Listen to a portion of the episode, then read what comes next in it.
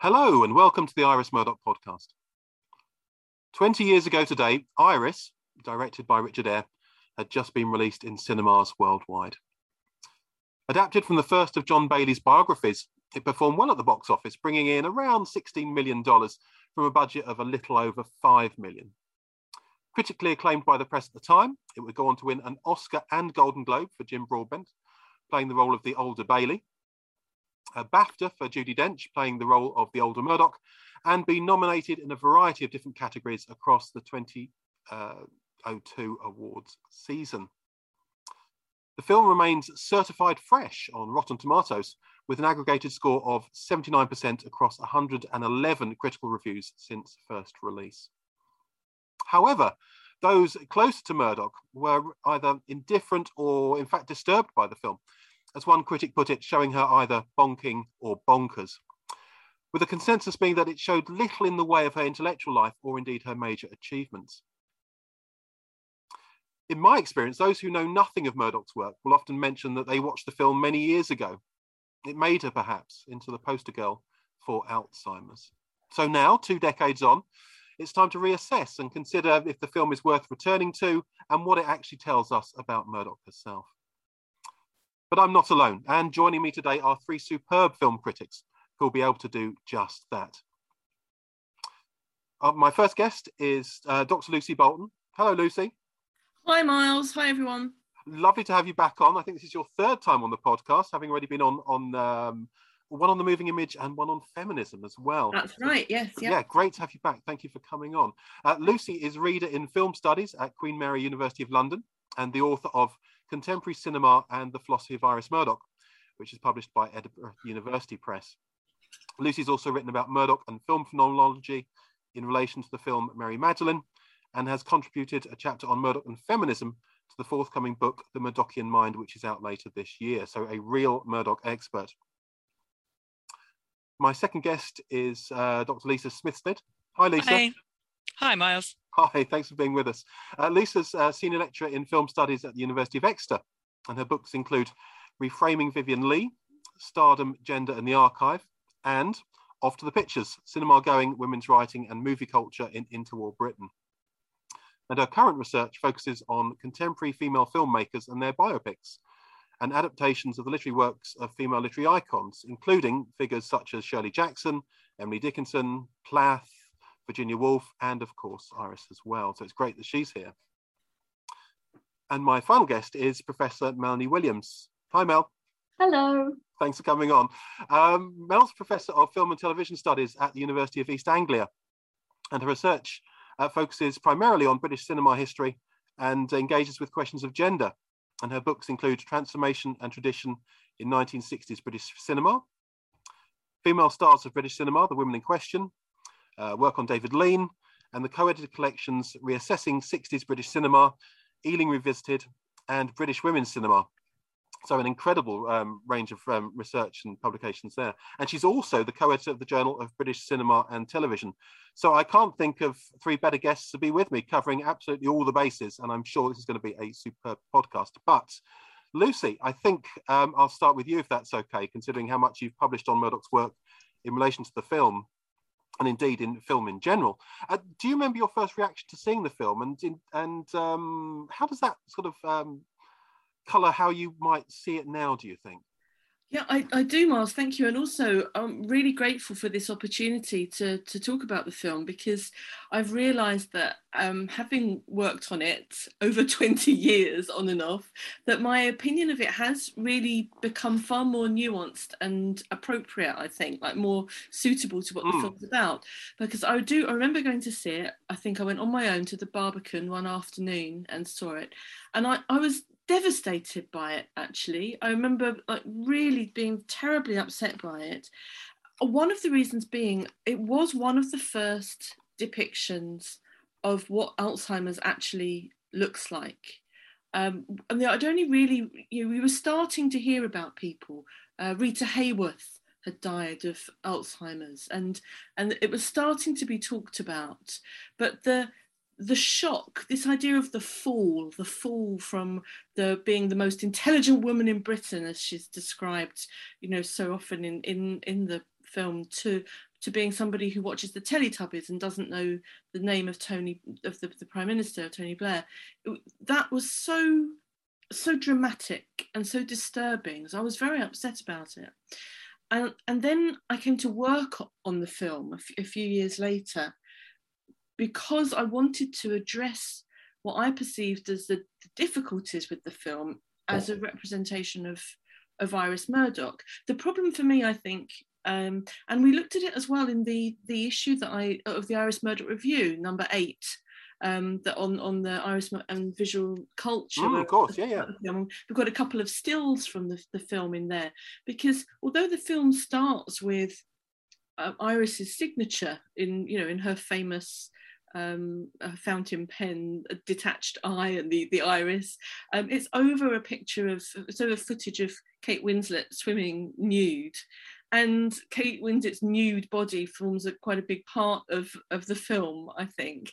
Um, and that's what that indicates to me. Like one of the problems that I have with it is is that although the film is about is called Iris, it's a very very long way from Iris you know, it's it's it's based famously on Bayley's memoirs, um, and then it's written. It's a real labour of love for Richard Eyre, the director, whose mother had died of Alzheimer's, and Charles Wood, the writer.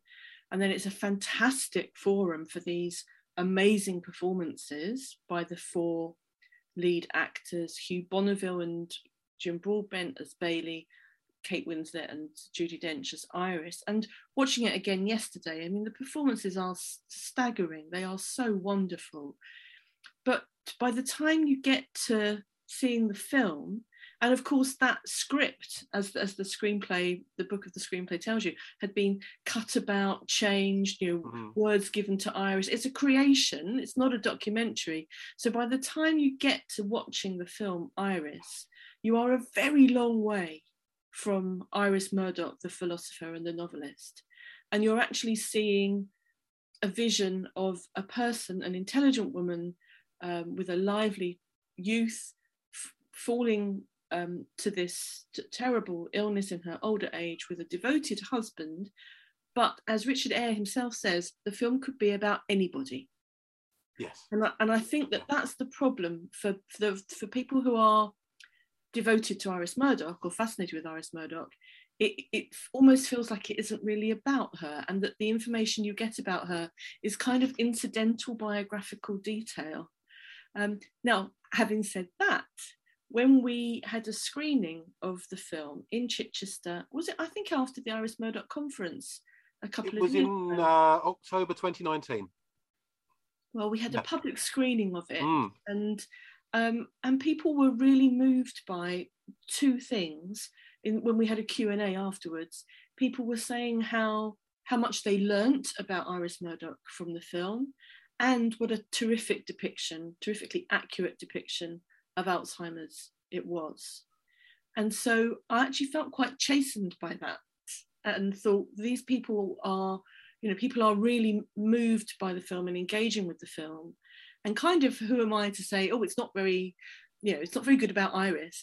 But so I, I've reviewed my own take on it, and now I'm more happy to see it as that. I do think that if you're an Iris devotee and you want to learn about her work and her her life's work, her, her productive middle years, mm.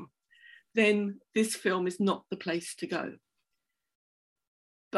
To see there is pleasure seeing two of you know the finest actresses in the world playing Iris brilliantly. There's a lot of pleasure in that.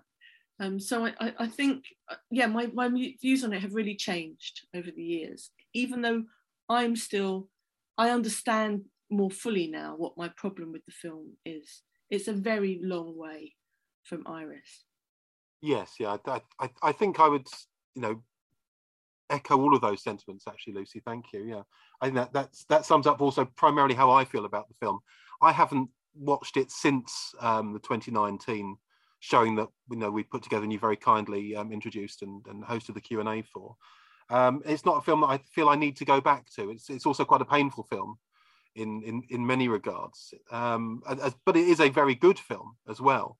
Um, Mel, what, what do you make of it? Obviously, coming from um, your your research background, thinking about questions of gender and, and, transformation, um, viewing Iris must must um, throw up some very interesting questions for you.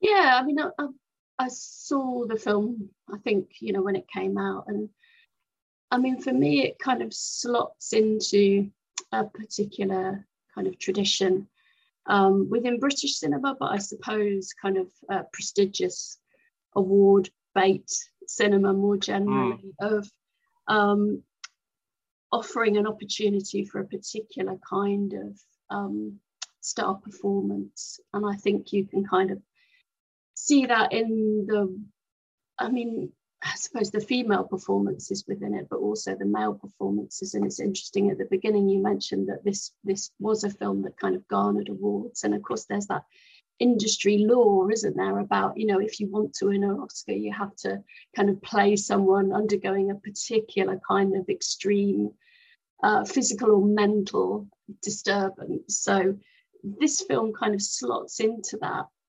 But I think it also slots into this idea of using the, the biopic, particularly for um, female stars, that idea of you show your greatness as an actress by playing uh, great women from mm. history. But it's there's I think you know what Lucy said as well that that difficulty around what constitutes Iris Murdoch's greatness and um, the the novelist Jonathan Coe when he was writing his biography of the experimental rights of B.S. Johnson, picks up on this uh, comment that Kate Winslet uh, says in, in interviews around the time that Iris is being promoted.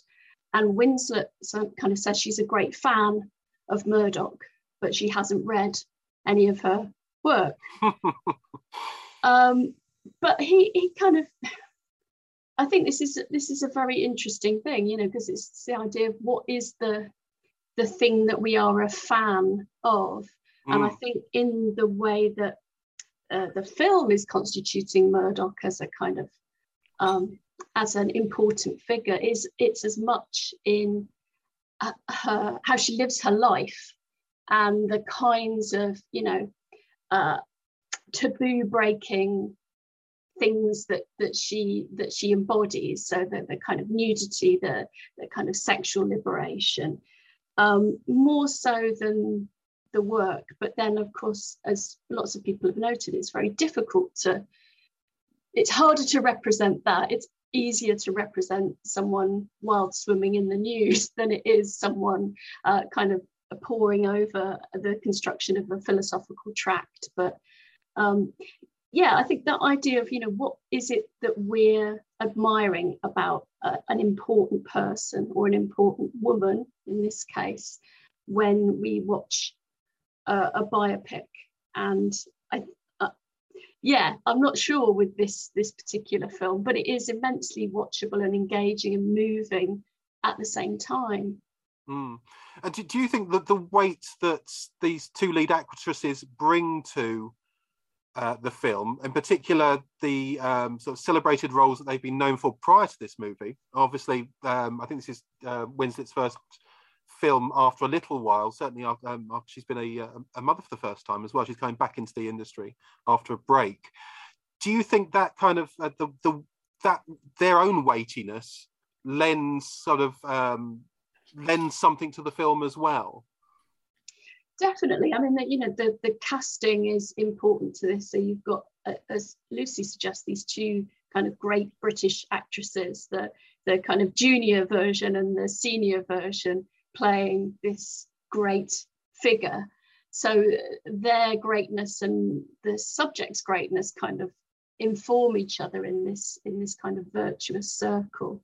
Um, and of course, they bring all the the kind of you know associations or baggage of their star images into our understanding of of the the woman that they're playing so you know winslet is associated with a certain kind of you know uh, well with great acting but also with a certain kind of uh, physical liberation um, in a way that maybe some of her peers uh, are not so much. So she's kind of a bit free and wild and and that feeds into the way that that iris is viewed and dench is this uh, kind of the kind of instead of the actor knight she's the actress dame figure you know mm. she's she's this kind of senior hugely important hugely admired figure but also a kind of unconventional figure in many ways known for kind of embroidering sweary cushions and being a kind of uh, a quite a kind of wild figure in her own way so those aspects of their star personas also kind of feed into how we then understand iris being played by them. I think there's also the pleasures of kind of impersonation. Yeah. It's, you know, the kind of Michael Sheen thing of seeing someone turn themselves into somebody else in a film that's quite um, quite compelling. Can I just chip in there actually and say um, yeah. that I think Richard Eyre goes on in the DVD extras and in the in the screenplay um, sort of notes that he felt they shared the same spirit and that was very important to him. Now obviously you can take you know take that at face value or, or, whatever you think that means but there's certainly a very important element of the film i think is this idea of the kind of circulating and reinforcing stardom of dench winslet and murdoch and in a way alzheimer's as well that that you know so um, in in the Samira Ahmed podcast, How I Found My Voice, Kate Winslet talks. Uh, um, I got to ask her a question about this actually, and she said that you're right, Miles. She was returning to film after having had a, a baby, I think, and she saw this project as a fantastic project but actually rather intimidating. And she was intimidated by this the quality of the kind of heritage performers and the the acting that that was around her. And so it's unfortunate that yes she is known for that quote that she hadn't actually read anything because i think she was actually quite insecure about about this. So yes for her it's about embodying i think she uses the phrase something like the wild the world of the wild and crazy miss murdoch Mm. Um, and that so it's about the energy of Iris, and and I think that that in a way, although as you rightly say, this film establishes Iris Murdoch as the poster girl for Alzheimer's, or it certainly did at the time, it also lends Iris a great deal of star quality. Yes, and the energy absolutely. of Iris and the energy of Judi and the, the yeah. calm and the refinement of Judi. Because Iris wasn't always, as we know, her best self-publicist. You know, in in the interview footage and stuff that we do have of her, she's quite wary. She's very quite um, uh, restrained, mm. and so that personality of hers is not. It, you can read about it, but it's not widely evident. And so, in a way, Winslet and Dench inhabiting her has actually bolstered the idea of her star quality in culture, I think, hugely. Yeah. And I would agree with you actually. With her performance actually mirrors quite a lot of the material that's come out since in the letters and the journals yes. about what she really was like in her youth. And I think Winslet does capture that very nicely. She does seem to be quite, um, you know, quite quite close to the original um, which is uh, which is a lovely thing to see. Uh, and, and Lisa, you've you've obviously written a good deal on on this and on biopics, and you're thinking um, at the moment about um, female literary icons and they're being portrayed on screen. How do you see this, the, the Iris film fit it, fitting in with with with this kind of um, certainly in the last twenty years or so, with this um, desire for for more films of this type to be made? Well, it's interesting. So I'm definitely coming to this as the outsider to Murdoch, and I, but I think that's to my advantage here because I came into this film expecting to learn a lot more about her. Yeah. Because it's that kind of biopic, and came out of it being surprised at how little I actually knew about her as, as a writer. So when this was released, I think I was um, kind of in my mid-teens, but it was also exactly the same time that my grandmother was dying of Alzheimer's. So when it was released, I remember avoiding it and having avoided it since for that reason. So uh, it, I think my reaction was kind of similar to the reaction that Lucy described, where I did find it very moving and I found it very upsetting.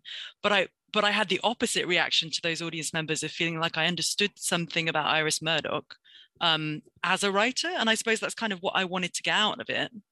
But I, I did find it fascinating how little attention it gave to or tried to give to the process of writing or telling you what kind of writer she was. And I think the techniques the film seemed to use more were having her speak and giving lectures and kind of oration and that side of things rather than focusing on the struggle of composition or how she wrote and partly that's because that's such a hard thing to put on screen um, and a lot of recent work that's coming out by female filmmakers that focus on figures like um, Shirley Jackson, uh, the recent film Vita in Virginia, do try to give more attention to that kind of process of writing and what it's like to write and the that sort of feverish genius, I suppose, to varying degrees of success. But it was interesting to me to see that slightly taken out from this film. And it I suppose what was interesting to me about this movie was that I was waiting for plot to kick in, and I feel like it didn't really. We you get a kind of montage of of what um, Mel and Lucy have been describing of kind of the energy mm. of Iris Murdoch and the particular particularity of her character and then you have the decay of that character and i felt like there was a middle section where i was waiting to for the film to tell me about her novels about her her kind of place in society and culture and that didn't really kick in and so i feel like that that for me kind of took away slightly from the emotion of watching that person fall apart. And, and maybe that another aspect of it is that, that this is possibly it felt it felt aged to me in looking at the Kate Winslet character kind of larking about in that space of immense privilege. Didn't give me that many points of interest or compassion. It, it, it, I found it hard to to enjoy those earlier sections because I found it hard to to understand what was specific about her from anyone else in that environment apart from the fact that it's Kate Winslet, so therefore you have you have expectations about nudity, about like the use of the body. And I think I was watching this um, a couple of days ago, and I was texting my partner because I'm, I'm giving a lecture on Kate Winslet for my students in a in a few weeks, and I was writing down that I think this is the quickest in terms of Kate Winslet nude on screen in any of her movies that it happens in the title sequence. So I, I think for me, the Kate Winsletness eclipsed the Iris Murdoch potential in those early sections because it chimes with all these these associations with her star image. Yeah, it's I, it's interesting as well. I mean, it, what you were just saying then, Lisa, it's sort of it's almost like a sort of that that cliche of the manic pixie dream girl. You know, that's what it turns Iris Murdoch into. You know, she's a crazy free spirit. She finds this, she hooks up with this staid guy and transforms his life. I mean, this is you know you can you can uh, kind of place it alongside Winslet's role in something like Eternal Sunshine of the Spotless Mind. You know this whirlwind woman who, and also just lots of lots of films that that use that that trope or, or cliche of you know a kind of crazy young woman who has this big impact on a particular man, and you know that that that's kind of a as lots of critics have pointed out, that's a tricky generic format and it's not necessarily great in terms of female representation. I think that's a real objection to the film, actually, is that you know, it could be called John. Yeah. Actually, because yeah. one of the major mediations is seeing Iris through John's eyes. And again, that's not necessarily a problem. I mean, for me, it is. But it, again, the film is called Iris and it's ostensibly about her. And yet, there are many moments in the film, and indeed directly uh, juxtaposed between the young and old John, where he is observing Iris, observing her from outside, observing her have sex with somebody, observing her trying to write. And it's almost like in that particular one, Mel, that you pick up. There's one where, yes, he's he, he's looking at her with another man when she's young. Cut to him looking at her in another room, trying to find the word, trying to write a word with her Mont Blanc fountain pen. And it's almost like this is what this is what happens to the manic pixie dream girl, which for those um, listeners who aren't familiar with that, is the idea that a very familiar female character in cinema is this idea of the crazy, wild, um, sort of revolutionary girl who's a um, who, as Mel says, like transforms the staid guy and sort of makes him lose his heart and lose his inhibitions. And in a way it's like well if you're if you're that crazy when you're young look how crazy you'll be when you're old. It's quite unpleasant in that way. And i also think that quite a lot of the um, of what we see of the older, unwell Iris is quite. I think sadistic might be a bit of a strong word, but quite exploitative. I mean, I, I, I don't think in an Alzheimer's movie about anybody, then um, uh, urinating on the floor might be something that is uh, you know is to be included or incontinence is something that that is a fact of of that and and and you know should be included but was that scene really um what did that add to our understanding of what happened to iris other than to in some ways over egg the horror of the period towards the end so I'm, and there's also something a little bit disquieting about the very end in that she goes into the nursing home and dies very quickly. Uh, you know, for, in terms of the, the film, like that's it. Once she's gone in, that's it. So the spectacle of the film is seeing the young, beautiful Iris transformed into the aged, stumbling, panicking, distressed, urinating, incontinent Iris. That is what the film is about, actually. And so that is not um, uh, that that makes the film about something very specific. And again, I say you know it could be about anybody. It's an Alzheimer's movie. Um, and both those ends of what Peter Conradi would call the bonking and the bonkers, mm. both those depictions rob Iris of her individuality and her productivity. Um, and um, and as you say, Lisa, the reason why she was um, so esteemed and so loved. It's interesting that um, Lisa, that you mentioned how how quickly we we see the image of the female nude. I, I guess I wonder whether Eyre is preparing us for that straight away because then we see that mirrored much later on where um, the Penelope Wilton character is actually washing the older Iris. Obviously, we don't we only see the the mm. The, the head and shoulders of, of Judi Dench, but that's quite obviously what, what's happening. And and also, what I wonder whether he's also got one eye on the um, on on the audience expectations as well. That um, the audience would expect a, a shot at some point of the female nude in a Winslet film, and he's just getting that out of the way early on. Um, is, is, is there any? Recurs, though. It yes, recurs. It does recur. I, but recurs. I, what... we, we don't see a new, no new Hugh Bonneville, so it's not just respect for age. No, quite. We don't see a new Jim Broadbent, and we don't see a new Judi Dench. So we, it's about the beauty and and liberation of the young Winslet. But yeah, sorry, I, Lisa, I thought it was a kind of reference to Titanic. You know, like look, she can get in cold water and swim. Yeah, exactly. We know she's a good swimmer. I do think that the scene that you mentioned, Miles, where um, she's being in the shower with her friend being washed by her friend, actually, I thought that was one of the most beautiful shots in the whole film. That was mm, just yeah, so.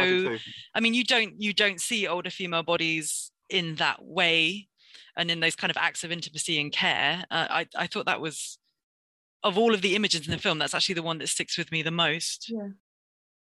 And also that setup that the her friend Janet Stone, who um, again, if you if you know a bit about um, their friendship, you know she did take lots of photographs of of Iris, and um, seeing her daughters looking at them was a, a, a, as well a really lovely moment, and a, a moment that stands up to me as well is the depiction of kindness towards Iris from them when the daughter says to Bayley, "What do we do?" Mm. You know, how do so there wasn't there was a, a, a, willing an acknowledgement that they don't know how to be with Iris as she is, and an, a, a, willingness to learn and to say how do we you know how are we with her? And Bayley saying just talk to her just talk to her normally. And some of those exchanges are really beautiful. And yet overall i'm getting the impression that um, there's a real problem with the male gaze here in this film with Bayley's gaze, I think. With Bayley's gaze. What yeah. that's that's being supported by the screenplay and direction yeah, as well. Woods and Eyre. Yeah. yeah definitely.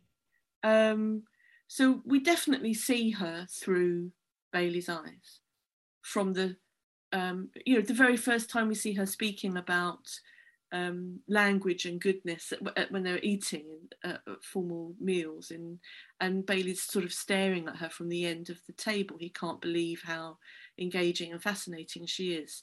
So yes but then again you see that's very deliberate I think because they wanted the film to be about love and about you know he he's said that he sees Bayley's works what he reveals in his novel uh, in, in his books in his memoirs he sees it as being like work act of heroism how he supported iris that he's like a hero mm. really i think he is he he is placed as the hero in this film um, and that's not to say he's always perfect. You know, he loses his temper with her. He calls her a cow, and um, he, you know, he gets angry, and he doesn't do a terribly brilliant job of keeping the place clean and tidy.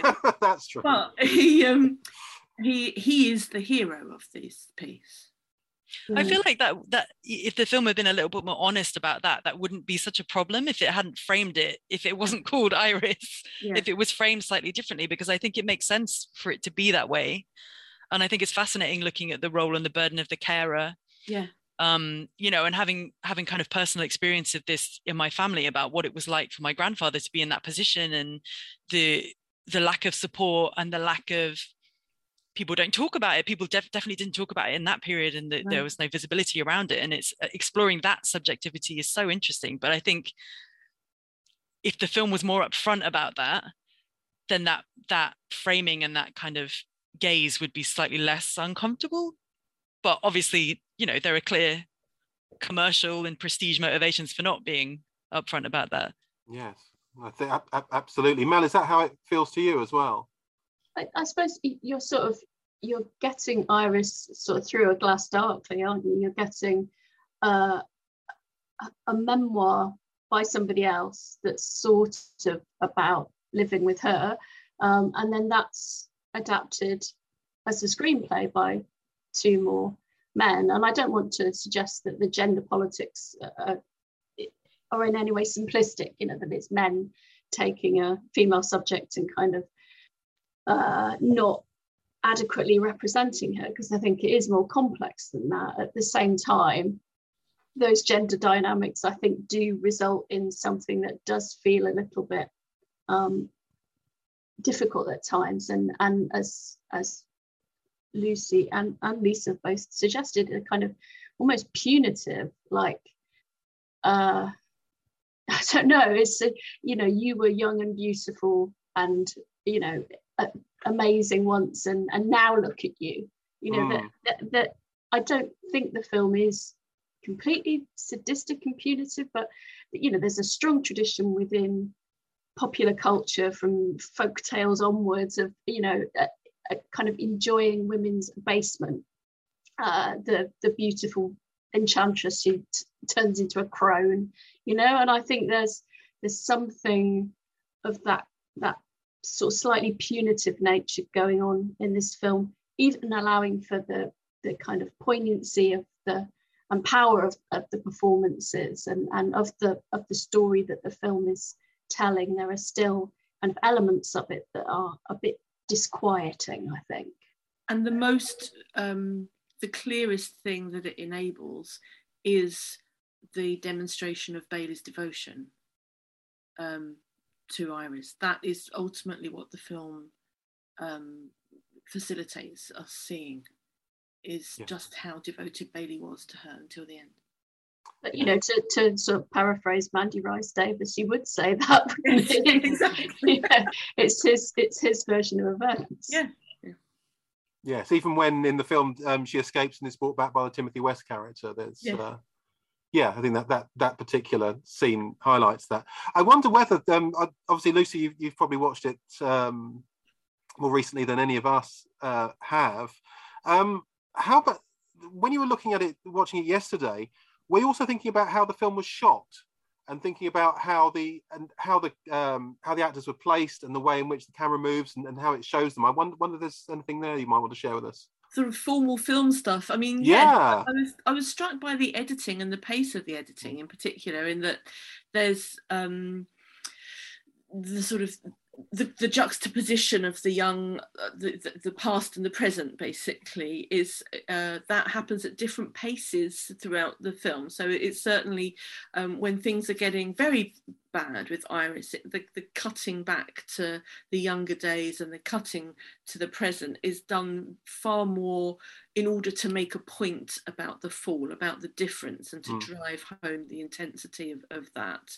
Um, I, I think that Iris is often and John, but they're placed in in nature, whether it's zooming along on their bikes, whether it's underwater or in water, and they are some they are not given enough time to play out in a kind of sort of meditative way, but they certainly are very enjoyable scenes in the film where um, the young uh, Bayley and Iris are seen as really playful and um, as I say, immersed in nature, uh, immersed in each other, and they are they are created or depicted very much as a as a, a whole world together as a and, and that's in the in the present as well whether they're in the supermarket or whether they're in the pub. They are apart from the rest of the world mm. and they are very much i mean team doesn't cover it. They are a unit. And i think that that is achieved not only through the simpatico between the, the, performers and the brilliance of the performances, but also, yes, formally, the way the film is constructed, and that they are always seen together as this unit, which is what makes it so incredibly difficult to conceive of that, that unit being broken. Sure, certainly to me, thinking back to it, the the way in which there's almost a barrier between them and anybody else that's actually acting in the you know acting in the film it seems to me what, and again what's interesting is that the, there's a feeling that when they're young Bayley feels that barrier to iris and he's yeah. trying to get trying to get in there and almost when in in the present now when she's in going into her own world. He feels it again and he kind of resents that that he can't get into the the zone or the world that she's occupying now. So there's something about the two of them but also about iris's um, own world as well that's that becomes not social and not based on her her vibrancy or her sexuality when she's young but when she's older it's based on her cerebral sort of dissociation or mm. where she's gone. So yeah, there's I think also that scene that you mentioned when Morris brings her back. And one of my favourite scenes is when she turns up with um, Bayley when Morris is obviously expecting to have an afternoon with Iris on his own. That's very funny. Um, and Sam West is just a, is just brilliant in that moment. But there's um, the idea that you know Morris doesn't stick around people don't people desert you when you're um, suffering when when you're in that caring relationship with someone with Alzheimer's. People in some way in some way feel like it's they're scared of it. They don't know how to deal with it, and the film directly confronts that. Yes. Um, yeah. Ahead of its time, I think, in a in a really uh, interesting and important way. The DVD comes with an introduction from um, oh, what's that actor in Frasier who plays the younger here Hyde Pierce, David Hyde Pierce, is it? Mm. Um, you know, the film. One of the DVD extras is a, a, um, a piece to camera from him about Alzheimer's. So released when it was, it's a, it's about this is what the disease is like. This is what it can do. This is what happens to people. This is what happens to couples. This is what happens to relationships. So it's it's actually you know overtly about about that. And uh, Richard Eyre says this. My mother had this, and some of the lines that I Dench speaks in the film are lines that Richard Eyre's mother spoke. This idea about looking at the door and not knowing which way to go. Yeah. Um, so it's uh, you know it, it's that's its overt kind of driver, if you want to use a, a phrase like that. I think that's important to to keep in mind when watching the film that it's mm. not um, the sort that we might want, at least like they were talking about, that about the writer's life. Yes, I, I, thinking back now, obviously this is 20 years old. In, in the in the interim, um, we've had a number of films about um, people suffering with Alzheimer's. We've um, recently had The Father with Anthony Hopkins. We had the film with Julianne Moore, which the name escapes me. It was was was Iris kind of a trailblazer then for starting off this kind of series of films about um, mental illness and in particular about Alzheimer's at the end of life? I, I think so. Yes. Um, what's interesting is they have tended to be about women. Mm. So away, away from her with Julie Christie and um, Alice, isn't it? Something Alice. Still, Still Alice. Alice. Still Alice. That's it. Yeah. yeah. Um, which is a very tough watch about early onset mm. dementia. Um, so yes, it, it's. I, I, think it. I think it was um, quite trailblazing in that way. Um, but, and I think that it remains so actually for the reasons that I've said about the other elements, the other things that happen when yes. yeah. in that dynamic in relation to isolation and um, you know the ramifications. The other one I was thinking of was the um, the Margaret Thatcher film, The Iron Lady, um, which I think comes out 2011, I think it is. Which watching this brought that to mind. You know that film. That's a complicated film for many reasons, but it, it takes an interesting um, aesthetic way of trying to represent what that's like. That's quite different to this film.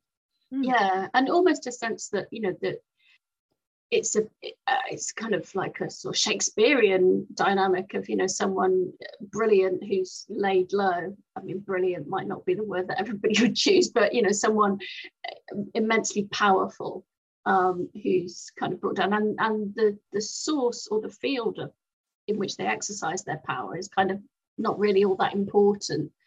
I mean, I think to to both films actually that there's just that sense of someone that that the depth of the fall from kind of power to powerlessness and from control to a complete lack of control. And I think there are all kinds of interesting correspondences between them as biopics and as Alzheimer's films. Lisa, I wanted to ask you something about um, your recent work on thinking about female biopics. Um, do you see the the Iris film uh, in, in as part of a lineage of biopics about female authors? Yeah, I think I think there's been more examples recently of women filmmakers making films about female writers.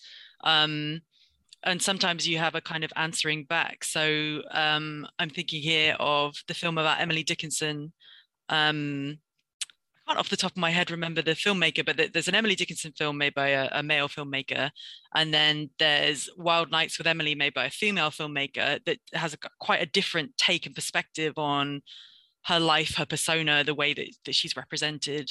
And then you have films like um, Sylvia, um, which stars um, Gwyneth Paltrow, mm-hmm. which is I think that so I think that is that has an interesting relationship to a film like this because it, it feels kind of similar to me in some ways. The thing about Sylvia is I, I, I think it's the case that they didn't have the rights to a lot of the poetry, so not an awful lot of Plath's words feature in the movie for those those kind of reasons of estate and access and rights. So it becomes slightly less centered on her work. But again, that's that's a film made by a male filmmaker, I believe, about a female subject. But these more recent examples kind of take a slightly different take with slightly different motivations. So the one that I thought was an interesting contrast to to a film like Iris would, would be a film like Vita and Virginia mm-hmm. that tries to center um, two writers. Um, it's mainly focused on Woolf and her relationship with Vita Sackville West, and it it, it it tries to put the the writing and the composition into the film much more directly than a film like Iris.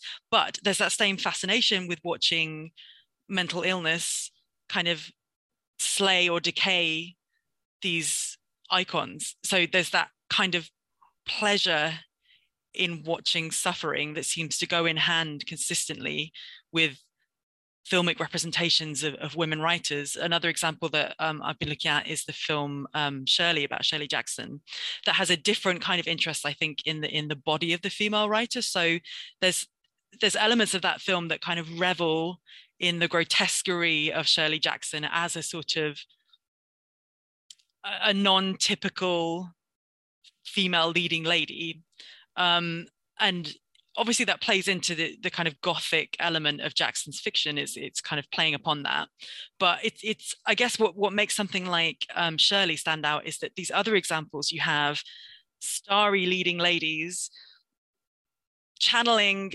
these personas into bodies that are more conventionally attractive and more kind of suited to film and packaging it that way. So if you look at Vita and Virginia, the casting of Gemma Arterton as Vita Sackville West is, is bears no relation in any way to what she looked like. Elizabeth Debicki as Woolf is actually very good. She she kind of embodies her quite spectacularly in in in her her overall physicality, but it's still two conventionally very beautiful women Mm-hmm. you know on screen fulfilling all the, those kind of visual pleasures whereas shirley takes it in a slightly different direction where you're looking at a kind of like middle-aged writer figure who didn't conform to those kinds of conventions of beauty. So it, it's more interested in in the kind of grotesquerie of that body and the decay and mental health. So i think that these themes kind of recur. I'd, I'd be interested to see a biopic of a female writer that didn't kind of dwell on some element of decline in their greatness or, or kind of intellectual control Oh, well, this is where I'd like to mention Hannah Arendt um, by Margaret von Trotta, which I think was 2012. And I always hold that up as an example of, of something um, very different because although, uh, uh, so Margaret von Trotta was asked to make a film about Hannah Arendt, and she discusses quite openly how she thought, well, how do you make a film about a philosopher? I mean, you're sitting around thinking. So she set it in the Eichmann trial, so you see a lot of Arendt watching Eichmann giving evidence. But also, what I think is so interesting about that film is that she takes it home. And so you see her in what's her domestic environs, what are effectively like a salon with her partner and her friends and everybody talking about the problems, talking about philosophy. Uh, and you see her in the lecture hall, you see her writing, you see her um, you see she's given a stage to justify or explain herself uh, even when the reception of her piece on the banality of evil has has you know made her sort of really um, attract a load of very negative attention. So and what's interesting even more interesting about that is that you see her being the pupil of martin heidegger. And of course there is biographical salaciousness there. They had a, an affair and that could have been a major part of the film. It's not at all. The film focuses on Arendt's um, building of her thought about evil and how she tests it, how she is surprised by it, how she learns. And so you see her sitting at work, at home, writing, negotiating the difficulty of publishing that thought, the kickbacks, how she responds to that. So I, I think that that is a very um, interesting example of um, a woman's thinker, oh, a woman thinker, and her thought being the subject of the film.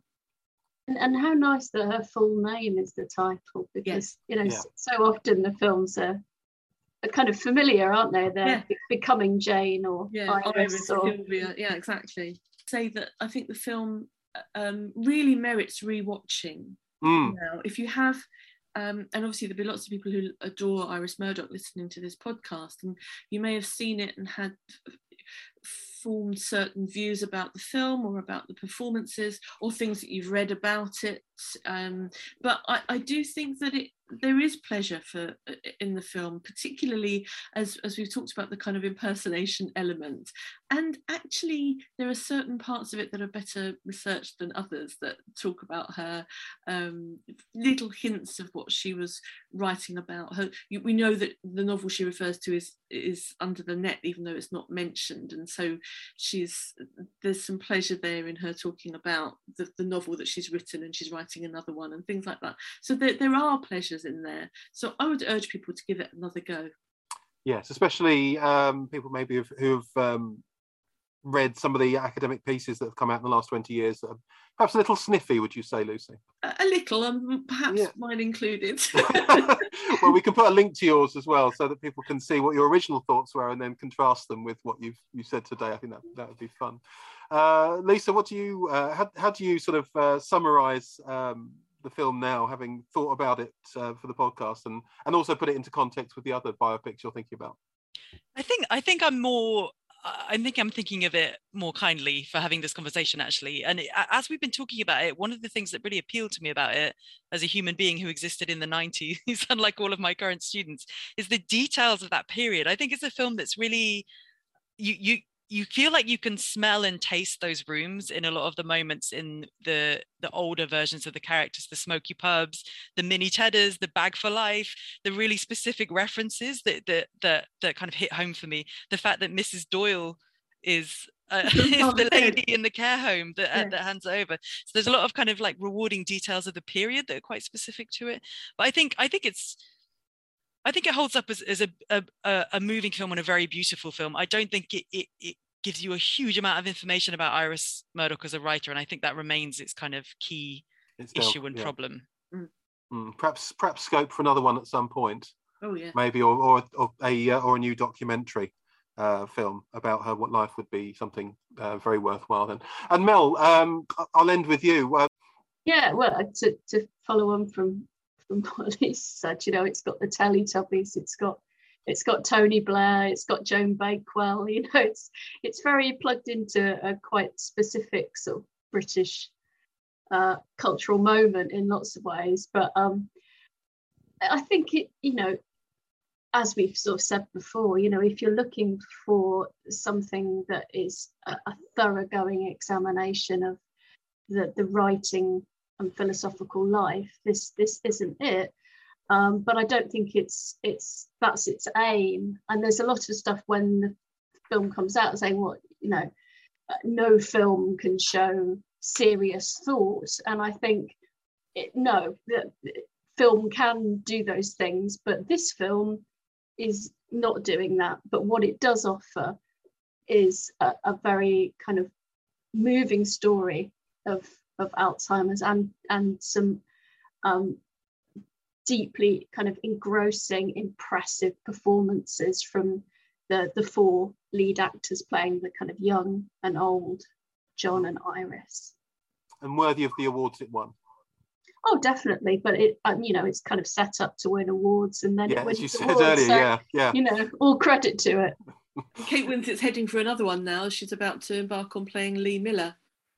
So um, that's kind of perfect casting there as well. And I think, and I've, and of course, I, there's a connection there because Iris Murdoch adored Lee Miller and thought that she was um, the most beautiful face that she'd ever seen. So she'd probably be quite delighted to think that the same actress had played her and Lee Miller. I'm, I'm sure she would. And uh, yeah, th- I've, I've really enjoyed the, the conversation with with with you um, this morning, and it's got me to, to think about the the film in a in a, in a new way, and, and perhaps I'll go back to it and uh, in the next uh, few weeks and watch it again with uh, with fresh eyes. Um, so. A real pleasure to have you with me. Thanks to uh, to Lucy, to uh, to Lisa, and to Melanie, and thanks to everybody for listening. Thanks, Miles.